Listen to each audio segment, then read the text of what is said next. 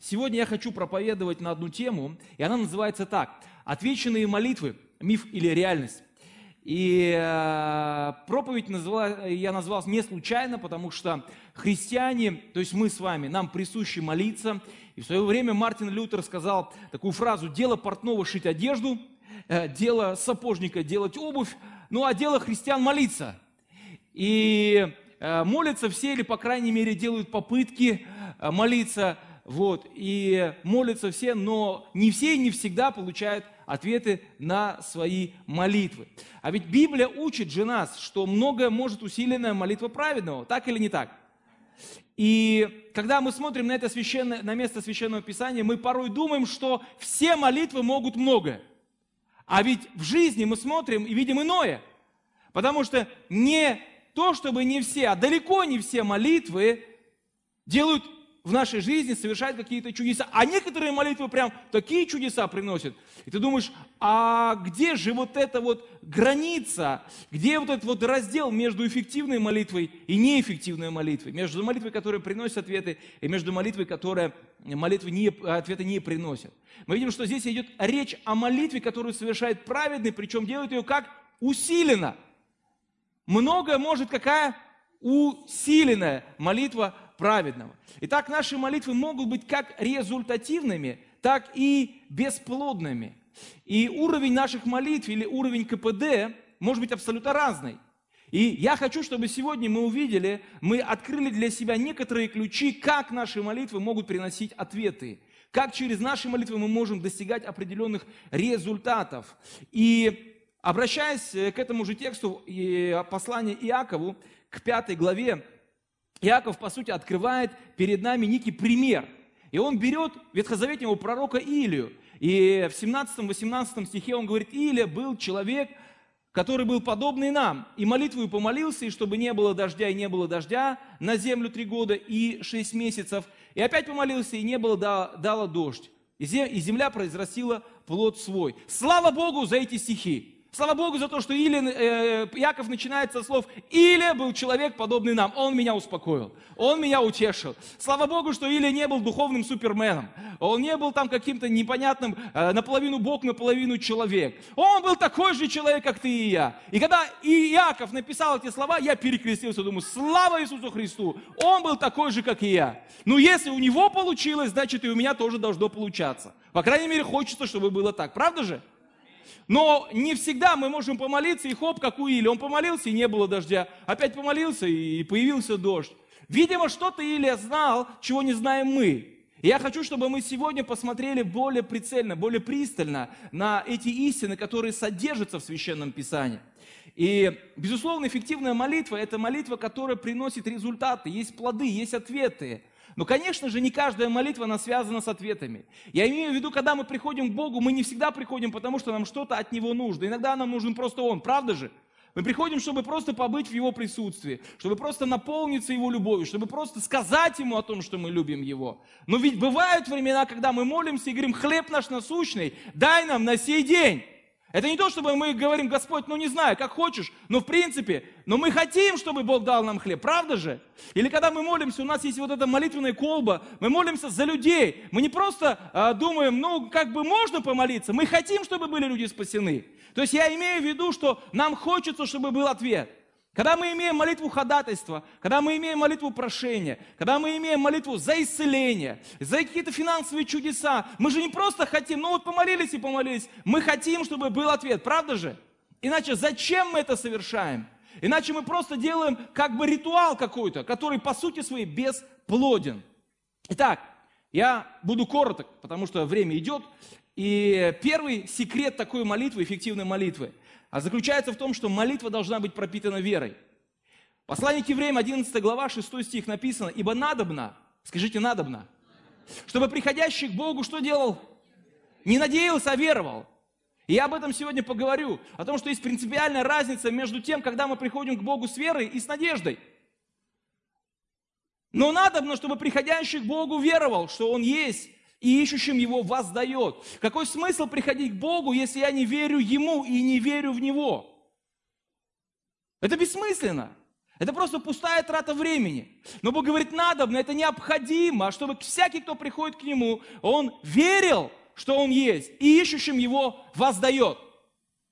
Итак, молитва без веры – это пустой звук, но молитва веры написано, что делает? Исцеляет болящего.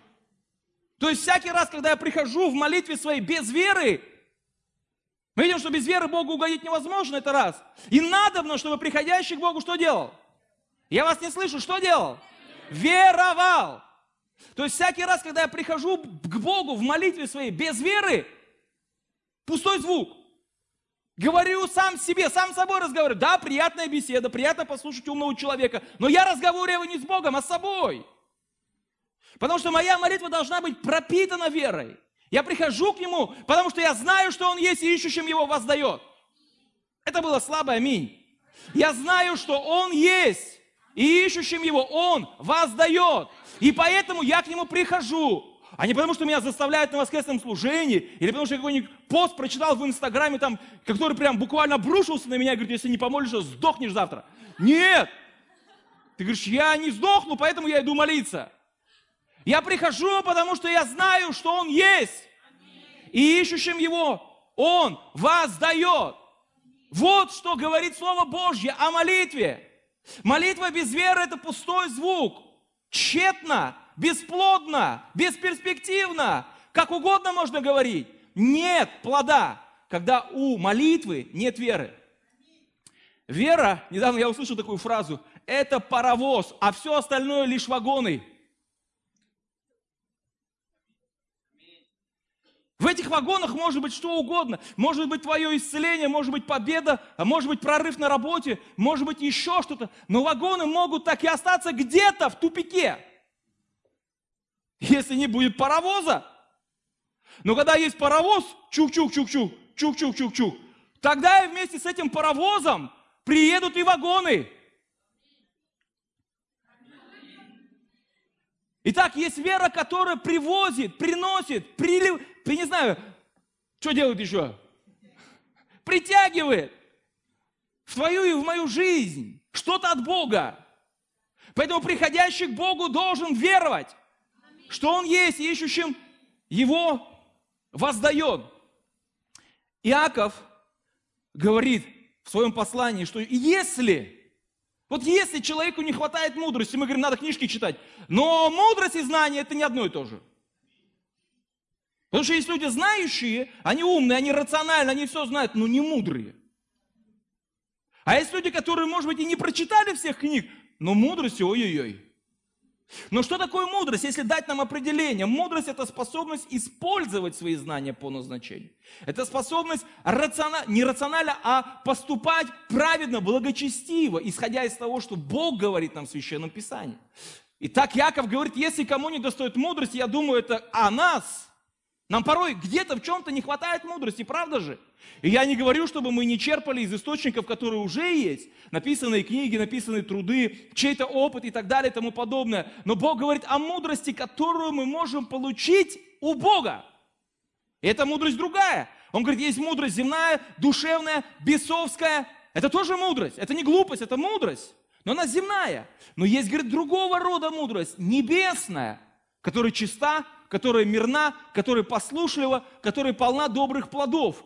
Итак, мы видим, что есть разная мудрость. И можно жить по-мирски, а можно жить по-христиански. И ему и руководствоваться разной мудростью. Итак, он говорит, если кому не достает мудрости, тот допросит у Бога. И вот э, мы читаем в шестом стихе, э, в пятом стихе, допросит у Бога, дающего всем Просто. Вот это мне нравится у Бога. Вот знаете, мы, вот на этом можно было уже поставить точку. Вот хватит уже, больше нечего писать, Яков, все. Он разошелся, дальше мы почитаем. Но можно было бы уже здесь поставить точку. Дающего всем, всем это включает тебя. Чувствую прям заряд веры, аллилуйя. Всем, включи в этих всем себя. Ну включи, вот прям усилием воли своей включи, я там, вот среди всех я там. Дающего всем. Как? Просто. Нам присуще все усложнять. Мы там 7 шагов веры, 25 шагов там исповедания, 85 шагов отжимания, 5 там еще что-то там, провозглашение. Ты там то, ты там круги пройди, ты там это соверши, поклоны бей, там свечку зажги одну, там и так далее. И тогда, может быть, не факт, но может быть. А он говорит, он дает всем просто, вообще просто. И без упреков. Не упрекает. Не упрекает. И в этом списке есть ты. Слава Богу. В этом списке есть я. Слава Богу. В этом списке есть мы. Но следующий стих, я говорю, я бы вот на этом стихе остановился. Но Яков пошел дальше. Вот просто пошел дальше, написал следующий стих. Там потому что есть в этом стихе но. Вот с этого стих начинается но. Но допросит как? С верою. Немало, не сомневаясь. Потому что сомневающийся подобен морской волне, ветром поднимаемой и развиваемой. Да не думает такой человек получить что-нибудь от Господа.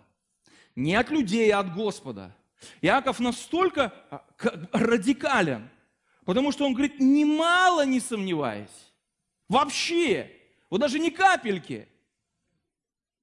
Если кто-то хочет что-то получить от Господа, нужно приходить сердцем полным верою, ожидая, что то, что ты скажешь в молитве своей, это обязательно исполнится, получится. А когда мы утром ложимся и думаем, получится, а вечером просыпаемся, не, не получится. А потом опять накачиваем себя, да не получится, точно говорю, получится. А утром просыпаешься, опять не получится. И вот Иаков говорит, что сомневающийся, он подобен этой морской волне, которая туда-сюда, туда-сюда, туда-сюда. Он говорит, даже не думай в таком состоянии, даже не думай что-нибудь получить от Господа. Итак, мы видим, что совершенно очевидно, что наша вера определяет исход наших молитв – не нужно пенять на молитву. Не нужно говорить, что молитва не работает. Не нужно говорить, что вообще Бог меня не слышит. Не нужно этого делать совершенно. Но мы видим, что уровень веры определяет исход наших молитв. Вот ведь что удивительно. Когда говорят о страхе, о страхе говорят, у него глаза пу, велики. Да? А о вере ничего не говорят. Потому что иногда нам нашу веру, ее глаза нужно просто буквально растягивать. Мы просто вот как бы разрываем свои глаза и говорим, увидеть, увидеть, глаз мой, око мое. Когда говорят о страхе, ужас, мы начинаем трястись. Еще ничего не произошло, но у страха глаза велики. И у нас обязательно есть негативный сценарий. И мы думаем, что, о, сейчас вот это, а если это, а если, а если, а если, и у нас внутри понимается убеждение, твердое, стойкое ощущение, что так точно может произойти. А когда мы говорим о вере, вот представляете, когда мы приходим в Божье присутствие, в твой, мы, мы в транс никто не входит. От того, что Бог такой великий и всемогущий, и у нас, у нас глаза открылись, и мы увидели, что с Богом все возможно. Когда мы говорим о страхе, нас никто не убеждает. Но просто в нас попадает это семя страха, и оно начинает какие-то сценарии непонятные нам навязывать. И мы думаем, что так будет и так, и так. И другие начинаем говорить об этом. Но если бы мы также приходили к Богу, и у нас сценарии веры рождались, мы смотрим на Него и говорим, вау, точно, правда, беру, мое. Что нам мешает? Открыть свои глаза и увидеть величие Божье, благость Божью. Он же не прячет, знаете, как некий э, дядька, который скупердяй, спрятал от всех и никому ничего не дает. Да он говорит, да все мое твое. Говорит, мне для тебя ничего не жалко. Сам пошел за кре... на крест, умер. Тем более, не да, как не дарует с ним и всего. Все, вот все, все, все, все вот для нас. Я же христиан убеждаю в этом. Я сейчас вас пытаюсь убедить, что это правда. И, и отклика не слышу. Потому что верующих нужно убеждать, что Бог есть, и ищущим Его воздает. Неверующему ты можешь говорить, а можешь не говорить, он будет тебе петь. Бог есть, без сомнения, ты знаешь сам. Он не верит, но поет. А верующим нужно убеждать, Бог есть.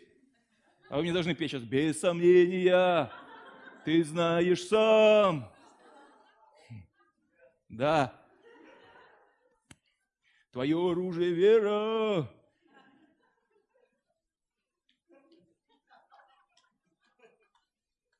Итак, друзья мои, когда Иисус учил о молитве своих учеников, Он сказал золотые слова. Золотые слова. Евангелие от Марка, 11 глава, 24 стих. Все, чего не будете просить в молитве, что? Я вас не слышу. Верьте, Верьте что получите, и будет вам. Это аксиома духовной жизни. Он говорит, если мы приходим в молитве и начинаем верить, то тогда будет. Тогда будет. А в другом случае не будет. Все, чего не попросите в молитве, верьте, и будет. Заметьте, он говорит, не надейтесь, а верьте. Мы иногда путаем, это как две сестры-близняшки. Они похожи, но они все-таки разные. Вот вера и надежда. Вы знаете, что, как написано, апостол Павел говорит в послании к Коринфянам, что сейчас пребывают все три – вера, надежда и любовь, да? Мы же не путаем любовь с верой. Но иногда веру с надеждой путаем. Они между собой очень похожи, но у каждого из них есть свое место в нашей жизни. Бог дал нам эти добродетели. И слава Богу за то, что у нас есть и вера, и надежда. Но между ними есть существенная разница. Э, у, первое отличие веры от надежды заключается в следующем.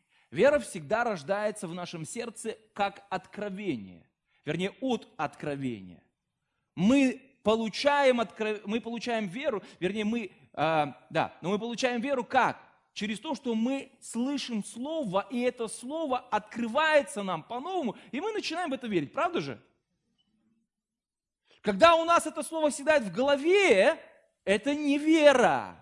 Но вера, когда оно попадает в сердце, и ты понимаешь, что ты по-другому уже жить не можешь. Готовый был, но не можешь. Потому что откровение не дает покоя.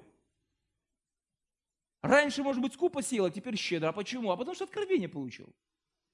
Ну ты сеял, сеял, сеял, сеял, ну скупо. А теперь получил откровение, ты даешь меру добрую. Читал раньше, читал, но откровения не было.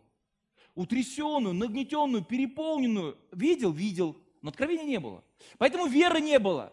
А когда появилось откровение, появилась вера. И так вера приходит от слышания, от слышания Слова Божьего. А надежда, она не рождается в сердце, она рождается в нашей голове. Надежда – это всегда плод моих мыслей, плод моих внутренних каких-то вот побуждений или желаний, которые приходят от того, что я думаю о будущем. И вот мы читаем в 1 Фессалоникийцам, в 5 главе, 8 стихе, апостол Павел говорит, мы же, будучи с вами сынами дня, дотрезвимся, облегшись в броню веры и любви. Что броня защищает? Защищает наше сердце. В броню веры и любви. Вера и любовь защищают наше сердце. А дальше он говорит, и одеем шлем надежды, спасения. Я вам хочу сказать, дорогие мои верующие, дорогие люди, драгоценные братья, сестры, мы должны на своей голове носить шлем надежды 24 часа в сутки. Чтобы никакие мысли депрессии, никакие мысли там какого-то поражения или уныния не, не, не, зара, не зароились, не появились в нашей голове и не осели там. Нам нужно одевать шлем надежды. Когда я учил на библейских курсах вот на днях, я говорил о том, что, знаете, Иногда люди в этом мире, они говорят, а, все, что происходит, все к лучшему. Слышали такую фразу? Вопрос, а с какой стати?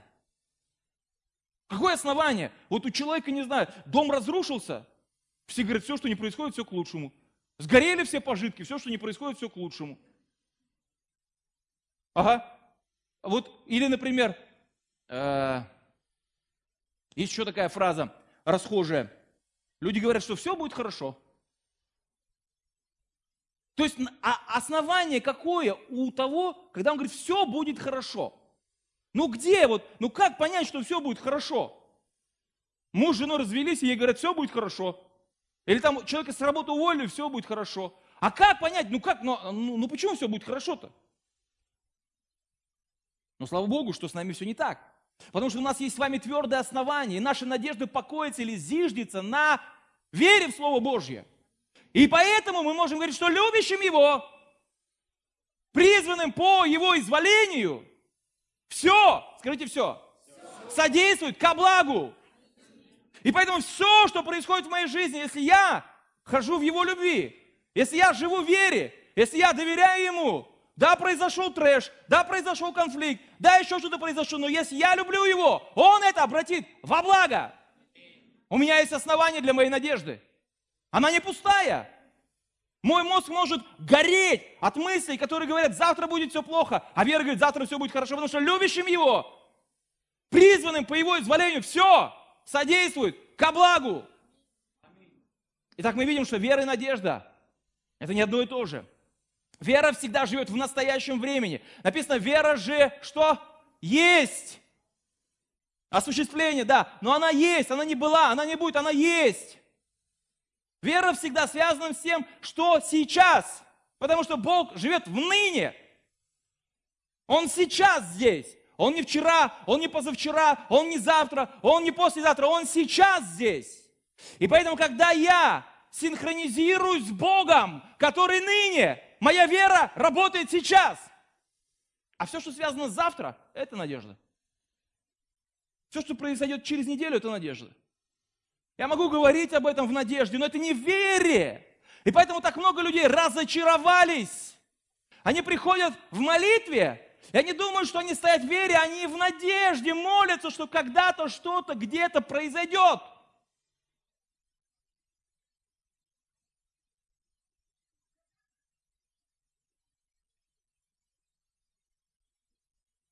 Иисус учит своих учеников в молитве и говорит, все, что не будете просить в молитве, верьте, что получите, и будет вам. И вот в нашем переводе слово «получите» стоит в будущем времени. А в оригинале в прошедшем. Я попробую по-другому вам прочитать этот стих.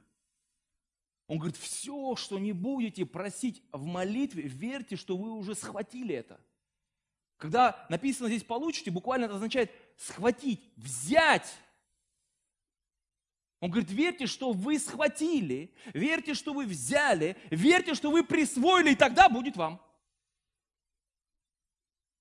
Когда я получаю свой ответ в молитве, завтра прилетит волшебник на голубом вертолете и бесплатно покажет кино. Не завтра, вот я зашел в молитвенную комнату, я попросил в вере и получил уже. Я уже схватил это, я уже взял это, я уже присвоил это, а осуществление будет завтра. Но сегодня ответ у меня есть, потому что это вера. Она не ожидает, что завтра я получу. Когда я говорю, Господь меня исцелит, я говорю в надежде. Когда я получу, когда я говорю, я получу свою квартиру, я говорю в надежде. Когда я говорю, там, я устроюсь на хорошую работу, это я говорю в надежде.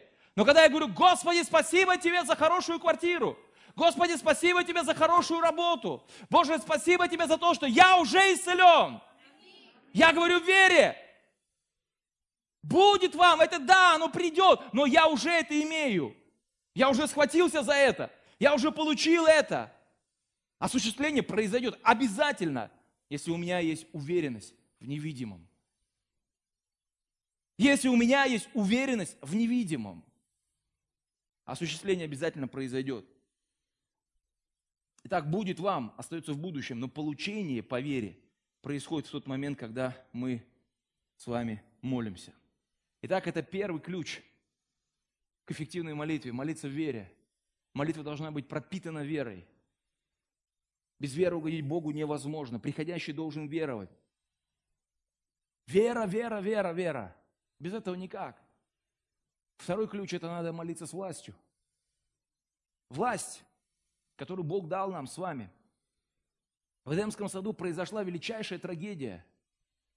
И она заключается, конечно же, в том, что человек ослушался Бога, это уже ужасно. Хотя Бог дал человеку власть, написано над всей землей, над всеми тварями, гадами, присмыкающимися, животными и так далее. Бог дал Адаму власть, чтобы он был представителем Бога на этой земле. И когда Адам ослушался, поймите, в чем трагедия или весь трагизм этой истории, не только в том, что Адам ослушался Бога, но в том, что он послушался дьявола. Понимаете, в чем проблема? Проблема не только в том, что он сказал Богу нет. Проблема в том, что он сказал дьяволу да. Вот в чем проблема. И когда он сказал дьяволу да, он сознательно передал себя и, соответственно, всю власть, которая была у него в руки князя мира сего, который господствует в воздухе. И поэтому человек потерял свою власть в Эдемском саду, но Бог во Христе Иисусе разрушил дела дьявола. И произошел обмен, и он вернул снова во Христе Иисусе ту власть, которая была утрачена. Утрачена человеком в Эдемском саду. И сегодня мы во Христе Иисусе, мы в нем. А Бог дал ему всякую власть и на небе, и на земле. И он говорит своим ученикам, все даю вам власть. Наступать на змей и на скорпионов, и на всю вражью силу. Большая разница между силой и властью. Что такое власть? Когда подходит человек, сотрудник ДПС или какой-то другой службы, он показывает удостоверение или говорит, что у меня есть значок, это символ власти. Правда же? Но у этого человека есть еще атрибут определенной силы. Это, например, дубинка. И вот дубинка – это сила. А удостоверение – это власть, которая дает ему законное право применять свою силу. То есть, если у него не будет этой вот бумажки, когда он замахивается своей дубинкой, ты говоришь, эй, молодой человек, не шали, не шали. Ты не при исполнении, не шали. Не надо баловаться.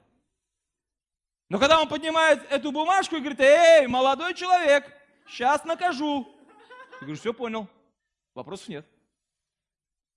То есть вот эта вот власть дает ему право применять свою силу.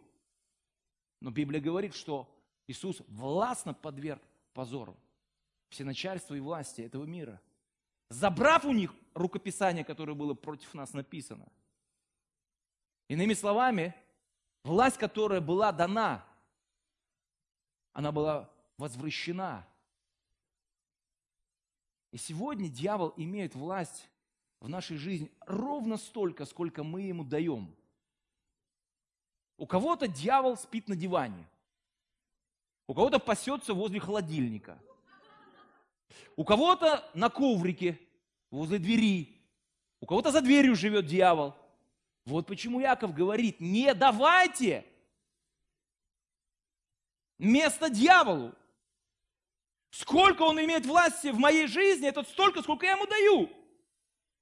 Я говорю, хорошо, давай садись. Или давай вот здесь вот. Я ему даю.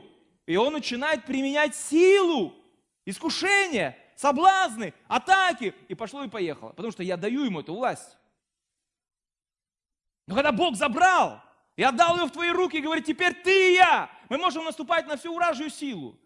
Мы можем разрушать дела дьявола. Мы можем противостоять всякой тьме, повелевая ей оставить чью-то жизнь. Бог дал тебе эту власть. И когда мы молимся, мы можем молиться с этой властью, осознавая и понимая, что это законная власть, за которой стоит божественная сила. Поэтому, когда ты и я, мы молимся со властью, мы не просто говорим слова, мы высвобождаем силу Духа Святого, который стоит за этой властью.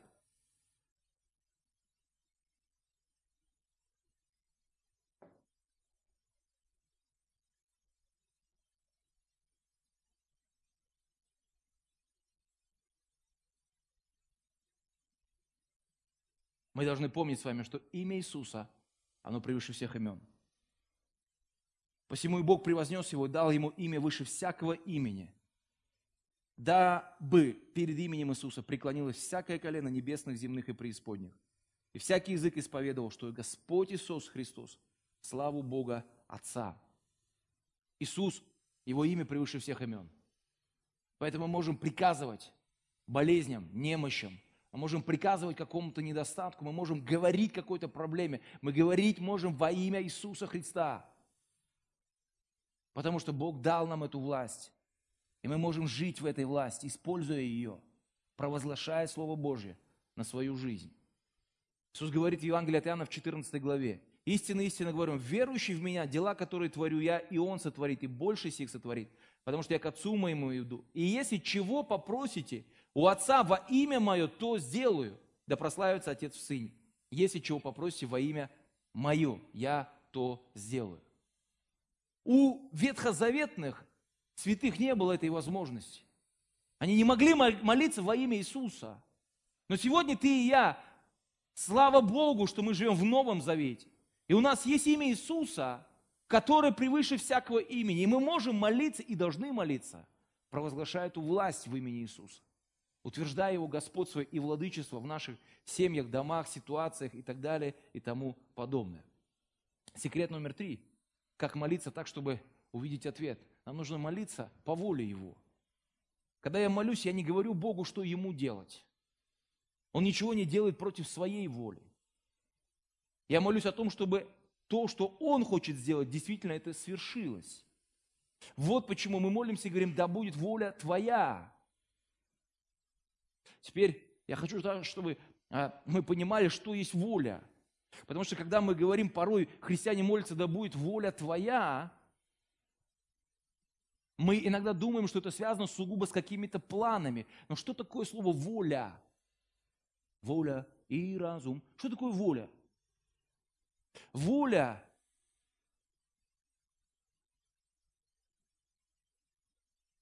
Конечно, это с одной стороны и желание, безусловно,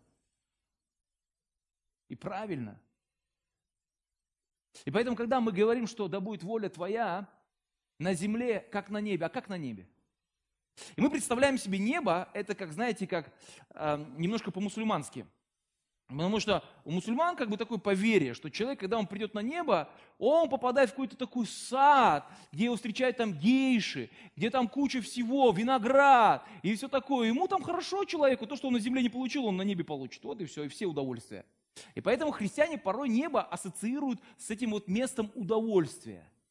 Но на небе, когда Иисус учит молиться, молитесь же так, Отче наш там и так далее, да будет воля Твоя на земле, как и на небе. Что это означает? Это не означает, что там есть слитки золотые, значит и у нас здесь будут слитки золотые. Там есть там рубиновые или топазовые эти ворота, значит и у нас двери будут в гостинице топазовые или рубиновые. Или еще что-то. Он говорит о другом. Он говорит о том, что на небе все, воинство небесное, абсолютно подчинено, абсолютное послушание, абсолютная покорность, абсолютное смирение, все подчинено желанию Бога. И поэтому, когда мы говорим, да будет воля твоя, мы не столько молимся о том, чтобы золото на нас начало сыпаться, сколько мы молимся о своем смирении перед Ним. Чтобы то, что хочет Он, захотел я. Чтобы Его воля стала моей, в том смысле, что я согласен, я принимаю, я покоряюсь, я смиряюсь перед Тобой, Господи. Вот что значит, да будет воля Твоя. Когда я подчиняю свою волю Его, и тогда Его ответы я принимаю с благодарностью, какими бы они ни были. Иногда нет, это тоже ответ. Когда я принимаю это с благодарностью, я не ропщу, я не показываю там, эй, там на небе уснули, что ли, в канцелярии. Затерялось где-то там мое письмо. Писал же, говорил же, молился же, постился же. Я принимаю это с благодарностью. Его воля, его пути, его мысли превыше. Он понимает то, чего я не понимаю. Когда Иов там сидел и скоблился там этим, у него не, скраб, не скраб был там. Он там не перчатку эту купил там и начинал себя натирать. скоблился себя, потому что весь в проказе был, в чешуе в этой, чесался. Сидит, сидит. И думаешь, а как же быть-то вообще с Богом? И во всем этом написано, не согрешил Иов. Ни устами, ни мыслями своими. Ему тяжело было, жутко. Все потерял, всех потерял. Сам весь в проказе сидит. Друзья смотрят на него и молчат. Пришли там сколько, семь товарищей или сколько там, три товарища. Сели неделю, молчали. Пришли ободрить. Такое, ободрение было прям невероятное. Сели и смотрят и молчат. Уж они настолько были впечатлены, они были в шоке. И вот когда мы оказываемся в подобной ситуации, мы можем роптать и говорить, ну вот, я так и знал. Нужно было мне идти в церковь, нужно было мне это делать, нужно было, нужно было. Я так и знал, что вообще ничего не получится, и пошло, и поехало. Завестись, это легко же. Вот просто легко, дай ход и все. Иов, Иов просто все прошил нитками свои уста. Ему жена говорит, давай, давай, давай, похули Бога, ну давай, сдохни, умри, давай, давай. Он прошил свои уста, он просто взял вот так вот, верлогом все это сделал и все. И он говорит, не согрешил устами своими Иов, не согрешил. И поэтому, когда мы говорим, да будет воля Твоя, я готов, Господи, принимать любые ответы от Тебя с небес. Они могут не вписываться э, в мое понимание или представление, но я готов, я смиряю себя, чтобы принять эти ответы.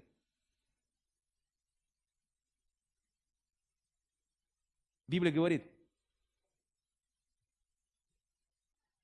и евангелист Иоанн говорит,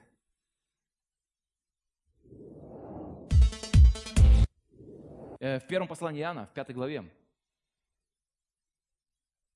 14-15 стих.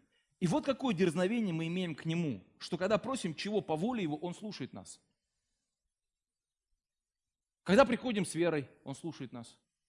Просто даже не слушает, а отвечает. Но когда мы приходим и просим чего по воле, Он слушает. Он так, хоп, опа, ну да, точно. То, что я думаю, Он также думает. То, слушает нас. А когда мы знаем, что Он слушает нас во всем, чего бы мы не просили, знаем, что и получаем просимое от Него. И ведь прежде чем Бог исполнит 15 стих, нам нужно исполнить 14. Прежде чем Он исполнит, написано, просимое от Него, нам нужно, чтобы Он нас услышал. А чтобы Он нас услышал, нам нужно просить чего по воле Его. Правда же? Потому что не всякая молитва, она совершается. А как молиться-то по воле Его? Да очень просто. Библия – это путеводитель по воле Божьей. Хм, мануал. Как узнать волю Божью? Бери Библию и читай. Самый простой и действенный совет. Самый простой и действенный совет. Как мне узнать волю Божью? Бери и читай. Все написано. Все написано черным по белому. Не нужно гадать, не нужно там это, не нужно там то. Вот просто бери и читай. Там написано все. А если что-то не написано, то тогда нужно обращаться к нему, и он откроет. Вот два варианта. Первый, либо читать написанное Слово Божье, либо идти в тайную комнату в молитву и спрашивать, Господи, что делать, как быть, продавать квартиру или не продавать. Ко мне не приходите с таким вопросом. К Богу. Как быть? Не знаю, как быть. А вот Бог знает. И когда мы знаем по воле Его, что есть воля Его, и когда мы молимся об этом и просим чего по воле Его, тогда мы получаем просимое. Но здесь верующие, они же хитрые. Хитрые, хитрые верующие. Они знаете как? Они всякую ответственность с себя снимают постоянно, на кого-нибудь вешают. Всегда либо дьявол виноват, либо Бог виноват. И вот если дьявол не виноват, значит Бог виноват. И вот они в молитве придумали одну уловку, хитрость. Это слово «если». Слово такое есть «если». Когда верующие начинают молиться, если Господь на то будет воля твоя, то тогда, пожалуйста, ты вот это или это сделай. И они такие, если. Ну и теперь как бы во всем, так сказать, твоя ответственность, Господи. То есть я с себя все снимаю, а тебе все, Господи, доверяю. И вот если, то тогда. И когда они не получают ответ, они говорят, о, на то нет воли Божьей. Такое очень легкое оправдание. А ведь я же что, молился? Молился я просто, говорю, если. И тогда не нужно ни веры, ни усердия, ни стенания, ни постоянства. Ничего этого не нужно. Просто одно слово «если». И все. Мы точно знаем, что есть воля Божья, когда мы читаем Священное Писание. И мы можем узнать ее, когда мы общаемся с Богом. Когда Дух Святой открывает нам пути Господни, которые для нас неисповедимы, но для Него они понятны.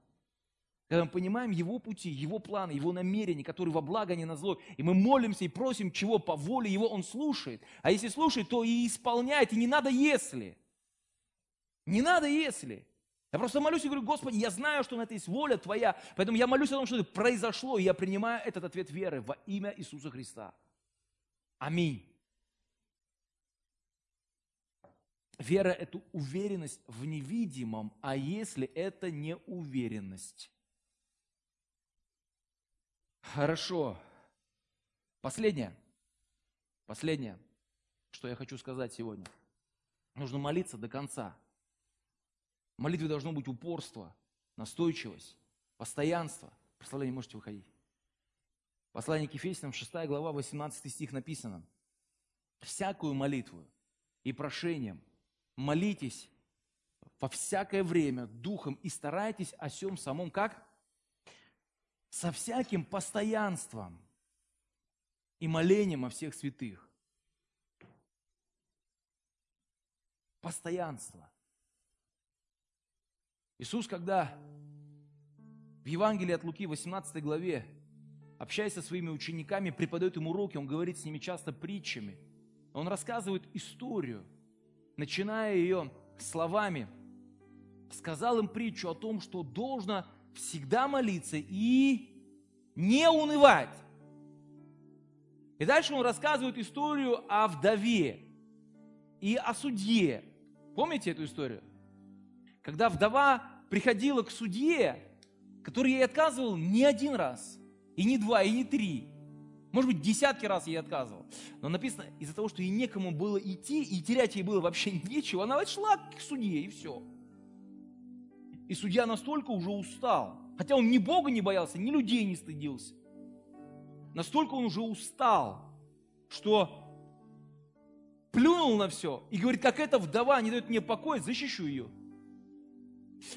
И Бог, конечно же, это не капризный судья.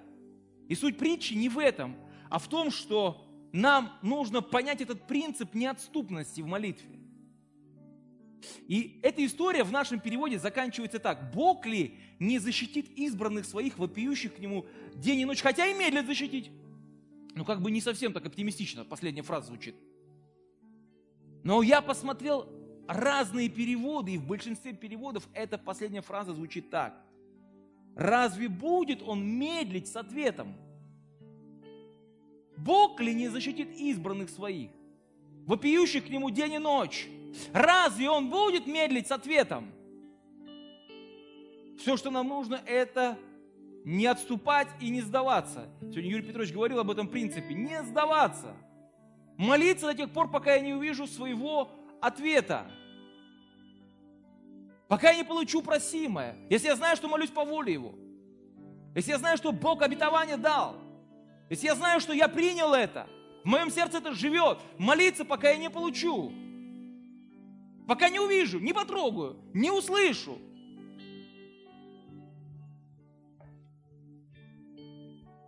Даниил молился 21 день. И было противостояние, и было противление. Но в конце концов он прорвался. Бог показал нам принцип, как работает эта молитва. С постоянством. Итак, когда мы молимся, во-первых, мы, если получили ответ, и мы молились за какую-то нужду, достаточно больше об этом можно и не молиться. Во-вторых, когда мы молимся, и если Святой Дух показывает нам и дает нам уверенность о том, что уже произошел прорыв или победа, то можно уже не ходатайствовать, можно просто благодарить Господа за эту победу.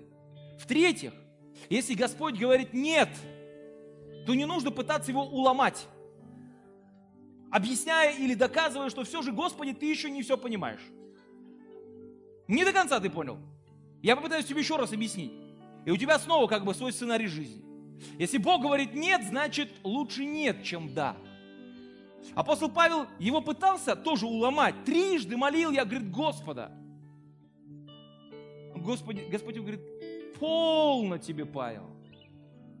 Хватит уже, хватит, надоело уже всем твои молитвы. Полно тебе, Павел, достаточно для тебя благодати моей. Сила моя совершается в твоей немощи. Все, успокойся. Это тоже ответ. Это тоже ответ. И поэтому, когда Господь говорит нет, нужно просто со смирением принять этот ответ и сказать, да, Господи, да будет мне по слову Твоему. Аминь. Итак, дорогие мои, подводя некий итог тому, что я сказал сегодня, четыре простых истины, которые абсолютно известны вам, но которые порой нам нужно обновлять, освежать, где-то поднимать, вспоминать об этом. Во-первых, нам нужно молиться с верой, если мы хотим увидеть свой ответ. Во-вторых, нам нужно молиться с властью, провозглашая Божье господство и владычество в наших ситуациях, в наших домах, семьях, городе, школе, учебных заведениях и так далее. Молиться с властью, которую Бог дал нам. В-третьих, нам нужно молиться по воле Его.